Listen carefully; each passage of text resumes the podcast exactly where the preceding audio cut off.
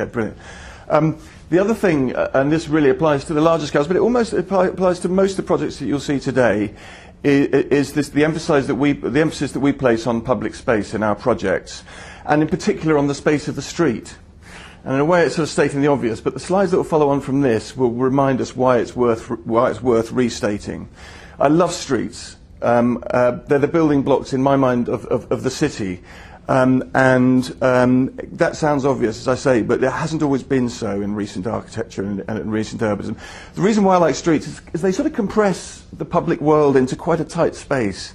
And, um, you know, public space, the other thing I like about it is it belongs to everybody, but it lo- belongs to nobody as well. So it's a place where things, unplanned encounters can happen.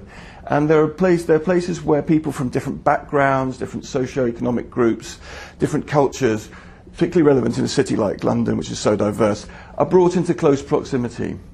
Um, a street like this is obviously always busy. It's a place where people can feel safe because there are people around. It's a street which uh, has a multiple of uses on it, so it's never dead. There's always something going on there. It has a life 24 hours a day.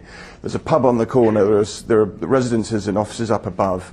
And to that extent, it has what Rem Koolhaas calls, uh, uh, uh, quite poetically, I think, um, a sort of culture of congestion, which is something that I think we associate pleasurably with the idea of being in a city. But there's another way of organising cities, isn't there? And, you know, this is an estate in Hackney and Haggerston, um, which is very different. And it's, it's buildings dotted around within, within kind of open space, a very dispersed spatiality. The chances of meeting other people in this space or in this sequence of spaces, because it's an estate that stretches for a long way, are small. Um, quite apart from the fact that the, the public space is very dispersed, uh, it's also a place where you wouldn't go to. You can't walk through it. It's not integrated with the remainder of the city.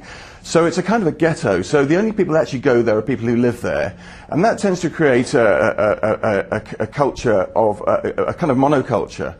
Um, because there aren't, there, are, there aren't sort of people from all around. There's a kind of diversity of, of, of, of, of kind of, uh, of, of um, types of occupancy all around this estate, but the only people who really go there are the people who live there.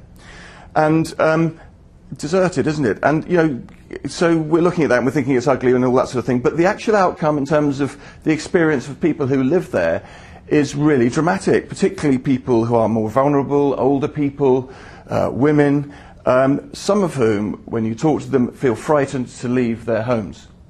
And you can't imagine that happening in the, in, the, in the street scene that I just showed you, but it sure as hell happens here.